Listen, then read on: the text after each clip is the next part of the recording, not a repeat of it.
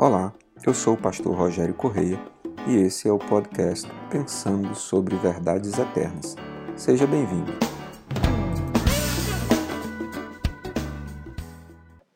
Carta do apóstolo Paulo aos Efésios, capítulo de número 6, versos de 18 a 20. Conselhos simples, mas profundos e oportunos do apóstolo Paulo.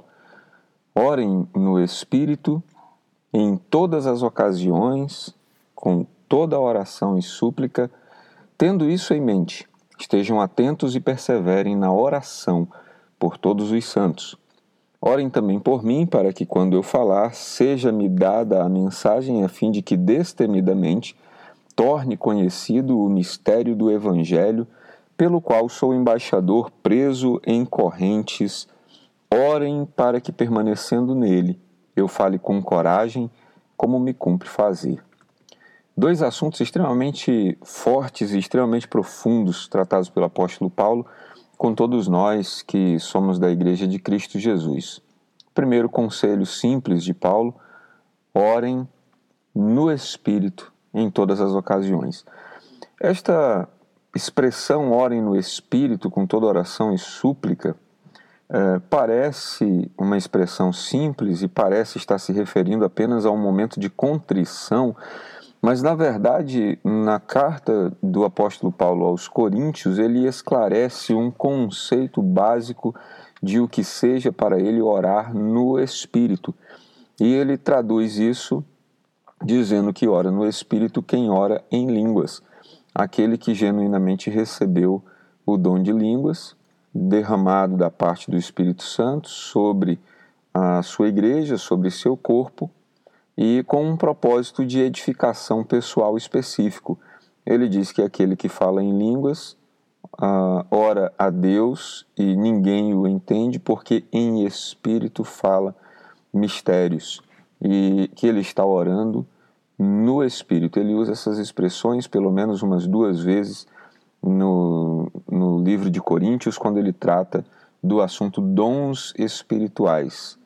E então, quando Paulo cita essa expressão ao longo das suas cartas, orem no Espírito, tendo esta chave interpretativa nas mãos, nós passamos a entender que o apóstolo Paulo está sempre orientando a igreja que ore uh, em línguas em todas as ocasiões. Naturalmente, dentro do contexto da carta de 1 Coríntios, quando ele trata sobre isso, ele esclarece quem deve orar, onde, quando, por quê, de que maneira, como é que há edificação e como é que não há edificação. Mas o fato é que não é apenas uma expressão de contrição que está sendo dita aqui. Orem no Espírito em todas as ocasiões, com toda oração e súplica. E lá também na carta de Coríntios ele fala sobre isso, quando ele diz: Eu dou graças a Deus porque eu oro em línguas mais do que todos vós. Gostaria que todos vocês orassem em línguas, ainda que não seja um dom uh, que seja atribuído a todas as pessoas, nem todos têm todos os dons mas ele diz: Eu gostaria que todos vocês tivessem, todos vocês falassem, e aqui ele evoca isso.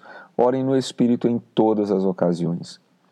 Uh, na continuação, ele diz: Tendo isso em mente, estejam atentos e perseverem na oração por todos os santos, sabendo que devemos orar em todo o tempo, orem por todos os santos.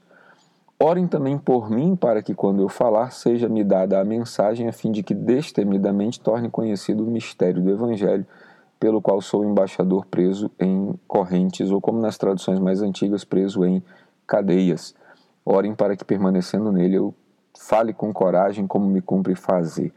A segunda parte desse texto que nós acabamos de ler, os versos 18 a 20, é também igualmente muito forte, muito profundo, porque o apóstolo Paulo está pedindo oração aos irmãos para que ele consiga permanecer firme no propósito de pregar o Evangelho a partir da prisão.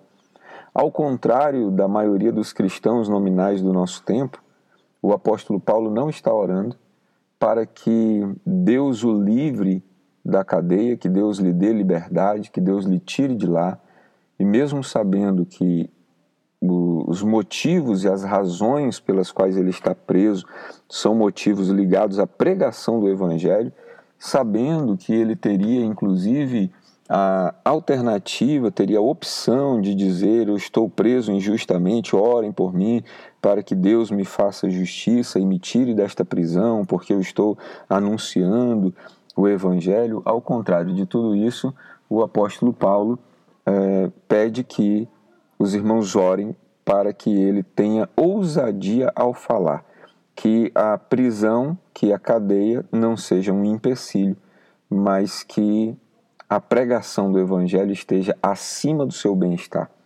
Eu gostaria que Deus de fato trouxesse muita luz e muito entendimento à nossa mente sobre textos como esses, para que nós compreendêssemos que ter um ministério, ter um chamado, está acima do nosso bem-estar.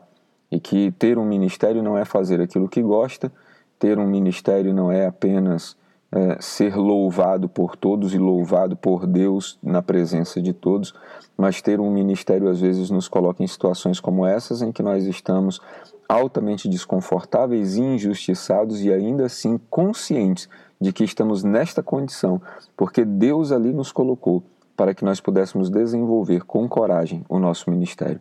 O pedido de Paulo é: orem por mim, para que eu consiga, mesmo nas minhas cadeias, pregar o Evangelho com ousadia, com firmeza, com intrepidez. Que Deus me dê as palavras certas, que Deus é, traga-me a revelação correta para que eu fale destemidamente, para que eu torne conhecido o mistério do Evangelho. Era tudo o que Paulo desejava. Que esta revelação encha o nosso coração, que você queira cumprir o ministério de Deus da melhor maneira possível, que ele traga luz sobre o seu entendimento, que ele te abençoe e que você tenha nele um ótimo dia. Ficou com dúvidas ou quer sugerir temas para o nosso podcast Pensando sobre Verdades Eternas? Escreve para a gente, igreja da floresta acre@gmail.com.